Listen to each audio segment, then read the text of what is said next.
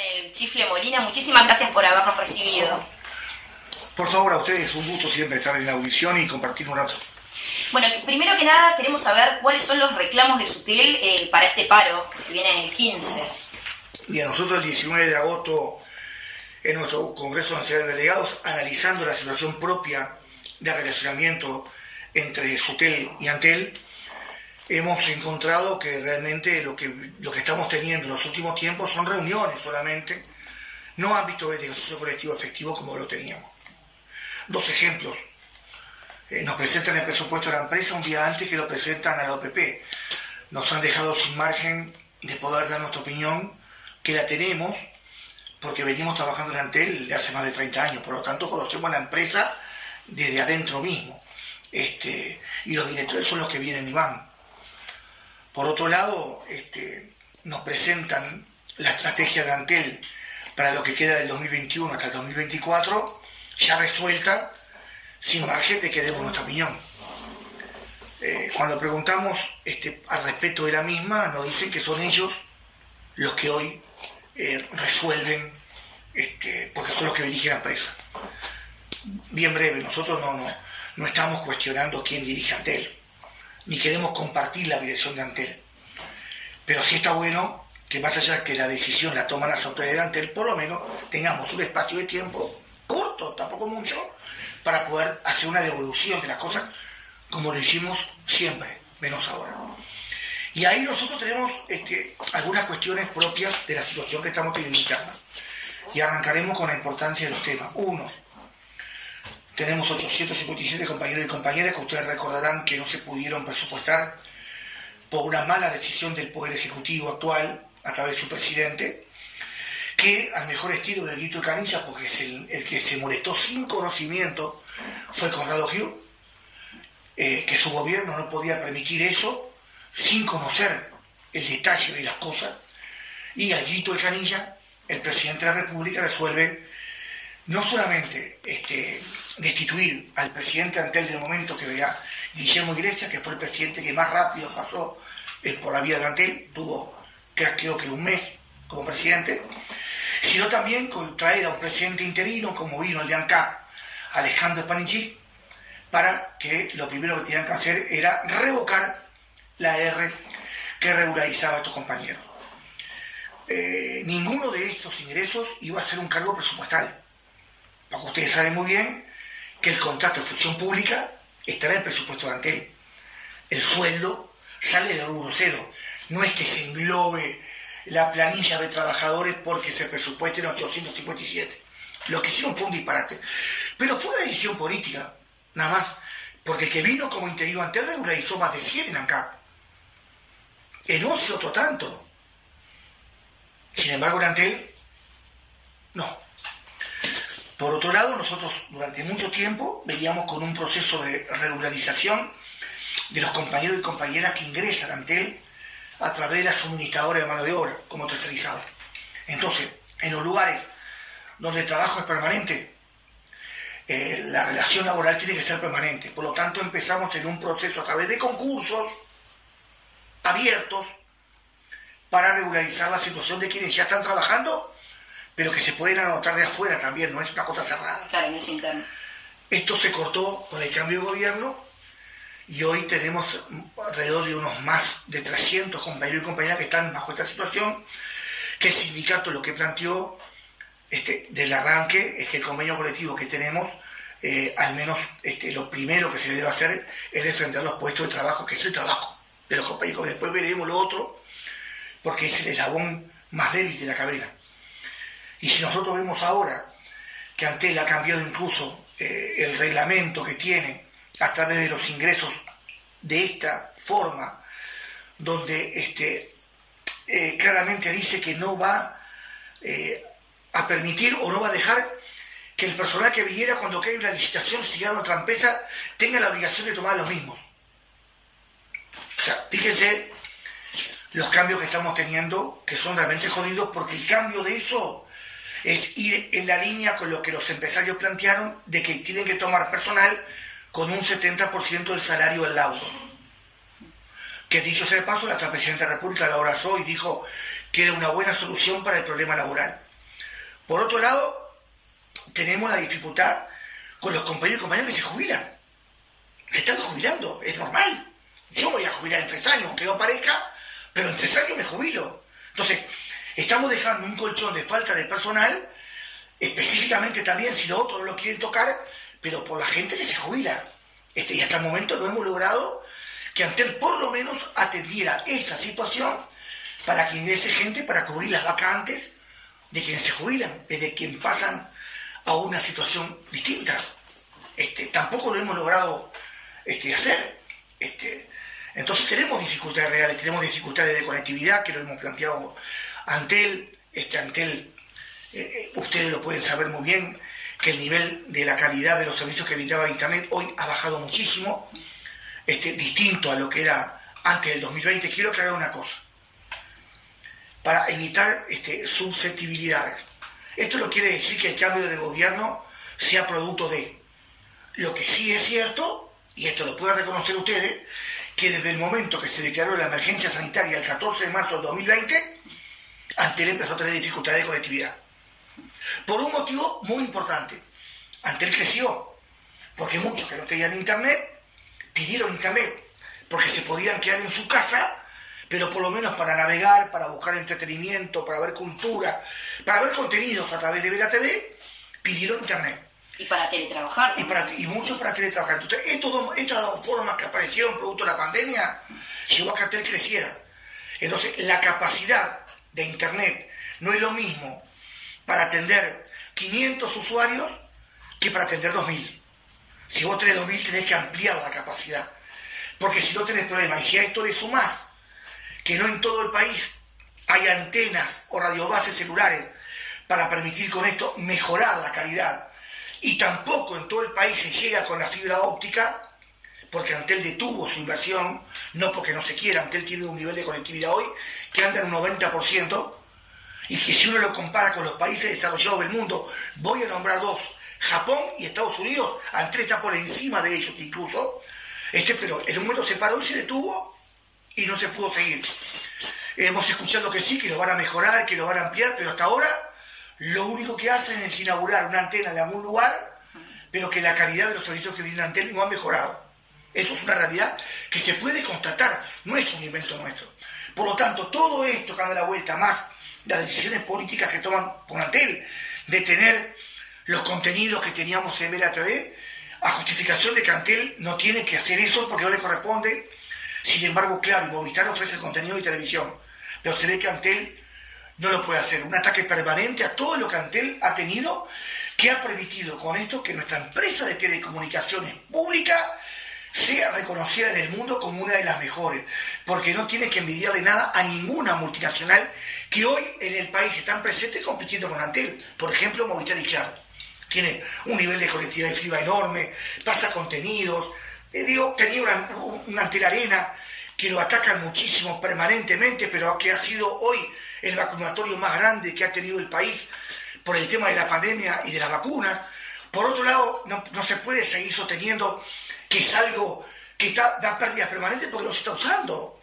Entonces es evidente que si vos tenés el Teatro Solís o el Sodre y no lo usás a la gente que trabaja ahí, tenés que pagarle, evidentemente que no tenés ingresos. No es solamente ante la arena, no tenés ingresos. Entonces, claro, que te va a dar pérdida. En el momento que esto se mejore, va a tener los ingresos que debe tener cuando la situación de, de emergencia sanitaria este, cambie que ahora están apareciendo algunos este, espectáculos que se vienen dando que a través de Vera TV lo podíamos ver en cualquier lugar del país, sin ningún tipo de problema y no había necesidad de pagar para ir a verlo. Como el fútbol uruguayo, no era necesario pagar para ir a la selección porque lo podíamos ver por BTV, por, por TV. Tampoco era necesario ver el básquetbol o pagar una entrada para verlo porque lo podíamos ver. Incluso las ligas españolas. Hoy eso no existe, lo han debilitado totalmente y en la última reunión que tuvimos nos asombró que hasta el nombre le van a cambiar, le van a, poner una sigla y un nombre en inglés.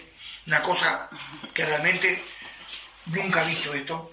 Están tratando de cambiar todo lo que había para ponerlo como es nuevo y volver a hacer lo que se venía haciendo, pero corre riesgo que Antel siga sponsorizando, por ejemplo, la selección uruguaya, cosa que nosotros pedíamos para, para que Antel sponsorice la selección.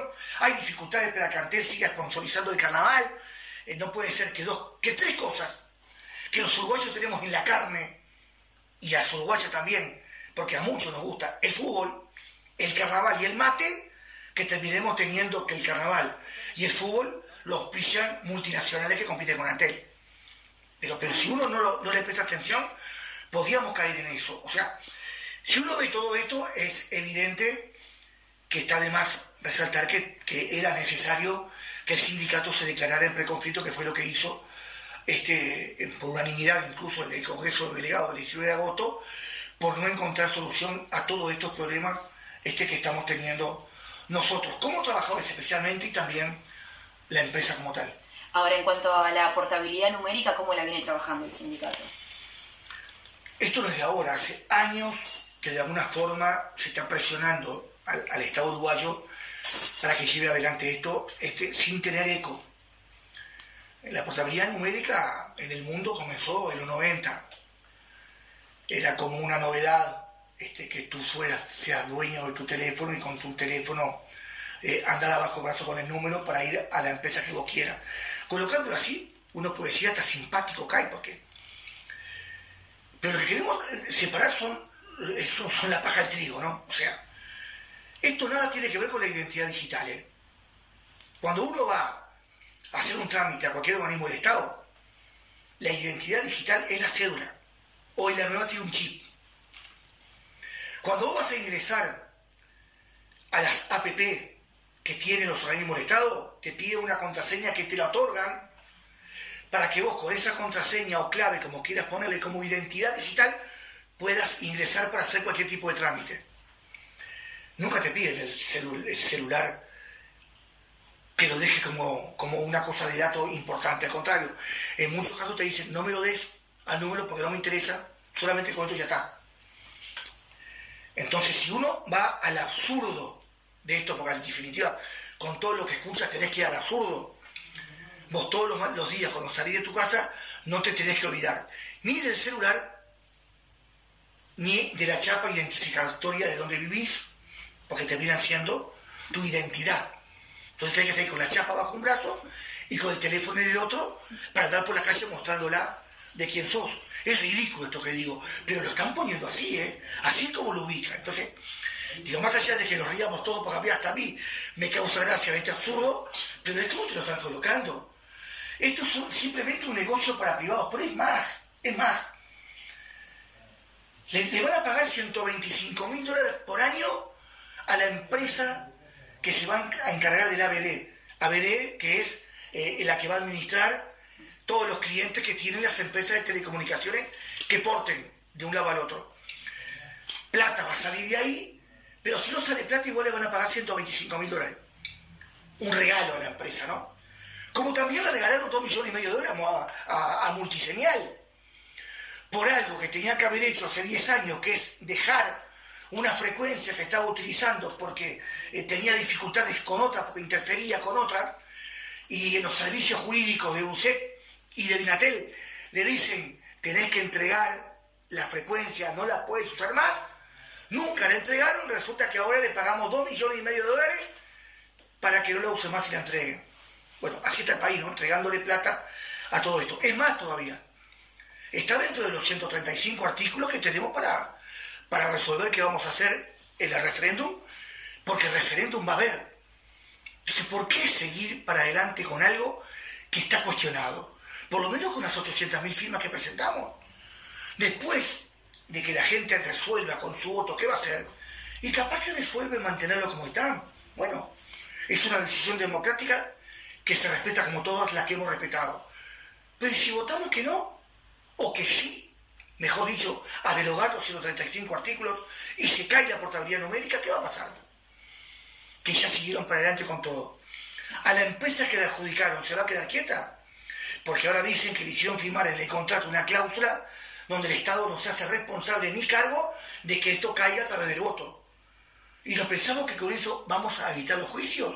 Yo recomiendo consultar a abogados y les van a decir que eso, como no estaba antes, se considera abusivo, porque se lo hicieron firmar después, y que si esto se cae, el Estado no se va a salvar de los juicios millonarios que le pueden hacer. Por lo tanto, la porfiadez de seguir nos causa dos cosas. Primero, presiones y compromisos que asumió el Estado boliviano con las multinacionales y con los privados de este país.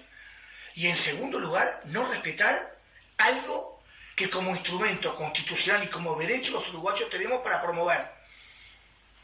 Y no es que, como algún legislador ha dicho, que entonces el gobierno se tiene que parar y tiene que bajar la luz. No, no, pero no sigas aplicando cosas que podés tener problemas después. Una cosa es que sigas para adelante con lo jurídico, por ejemplo. ¿No? Que para nosotros también tiene dificultades porque asesores nuestros nos han dicho que es un peligro lo que vienen haciendo, el tema de la justicia. Pero con lo otro que responde a, estas cuestiones de Antel específicamente, tienen que parar, igual que con el tema de los combustibles y ANCAP.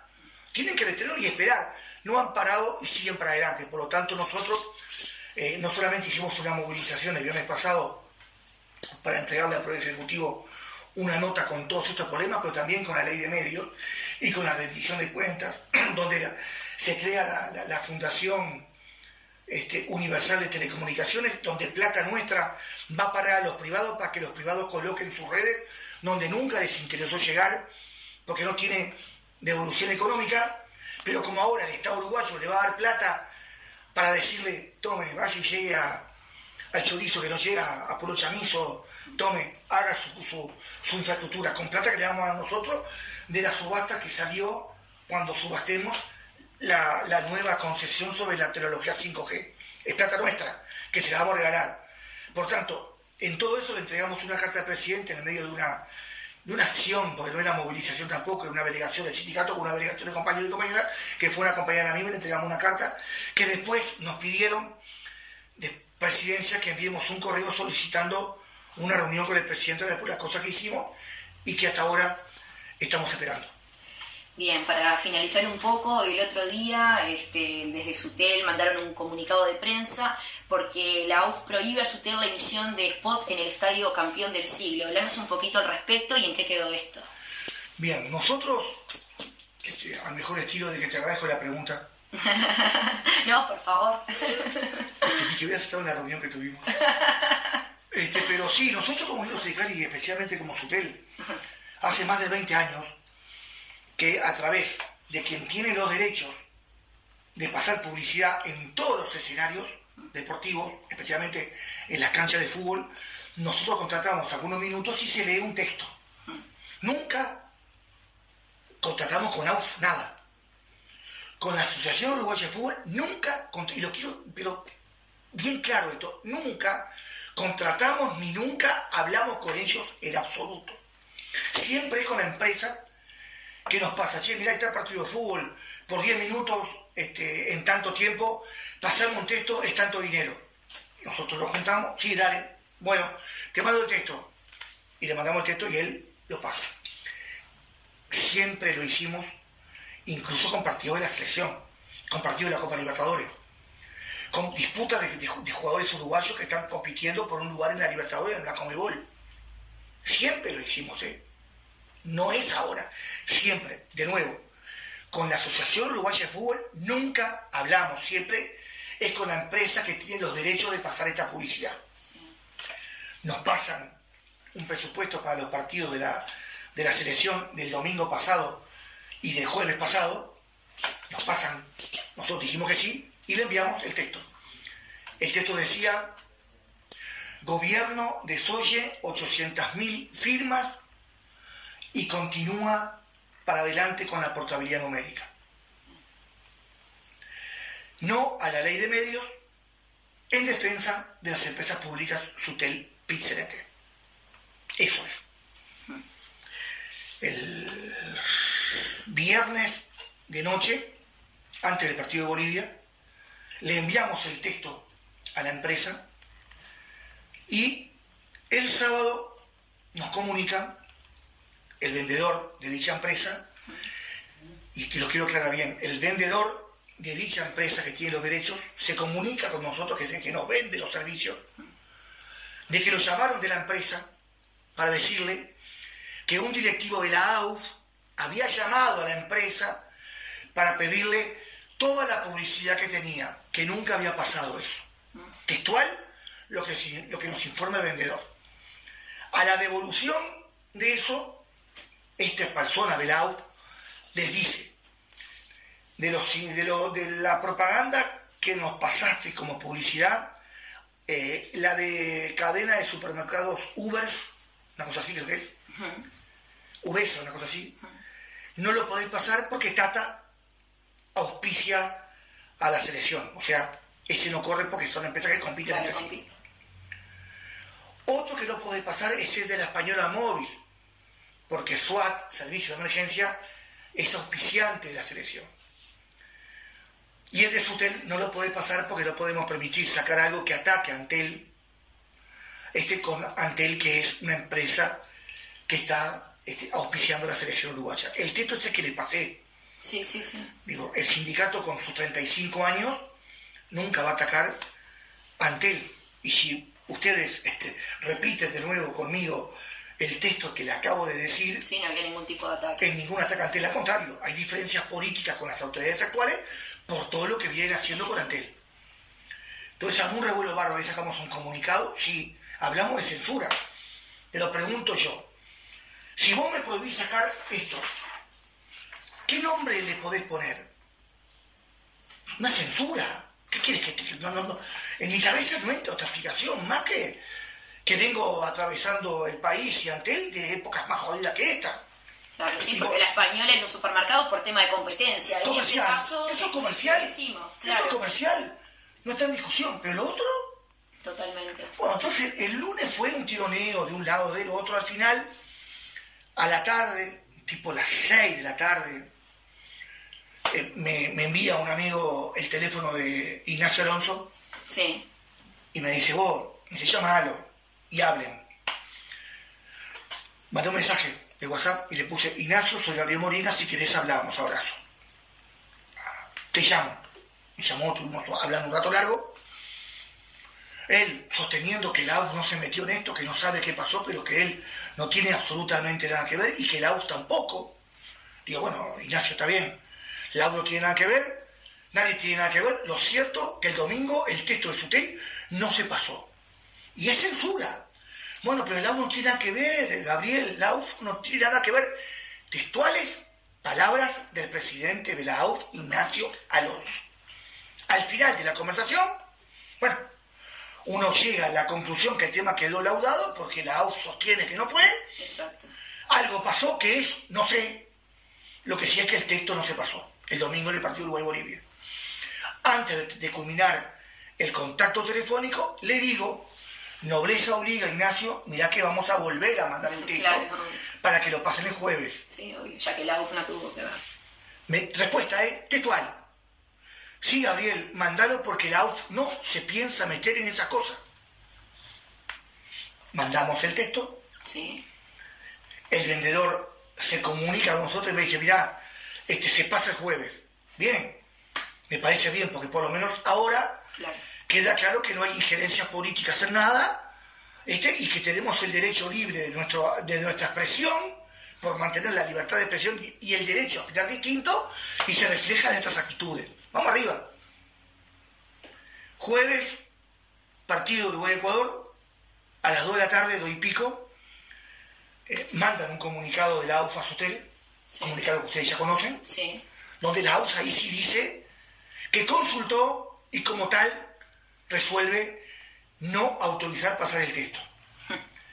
En esa conversación con Alonso habíamos quedado que ahora que tenemos los teléfonos, antes de que esto genere mucho ruido público, nos hablemos. Quiero decir claramente que de nuevo, Sutel no se comunicó con la AUF esto, volvimos a hacer lo mismo con la empresa que tiene derecho, porque el comunicado dice que Sutel se comunicó con la AUF. Sutel nunca se comunicó con la UF, porque quedó claro que nunca es con la UF esto.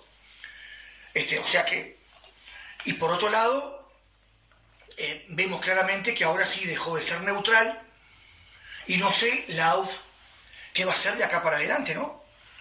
Porque cuando empiece la campaña política en serio y haya algún partido de fútbol este, donde jueguen partidos uruguayos por la Conmebol o por la Copa Libertadores, ¿qué va a hacer?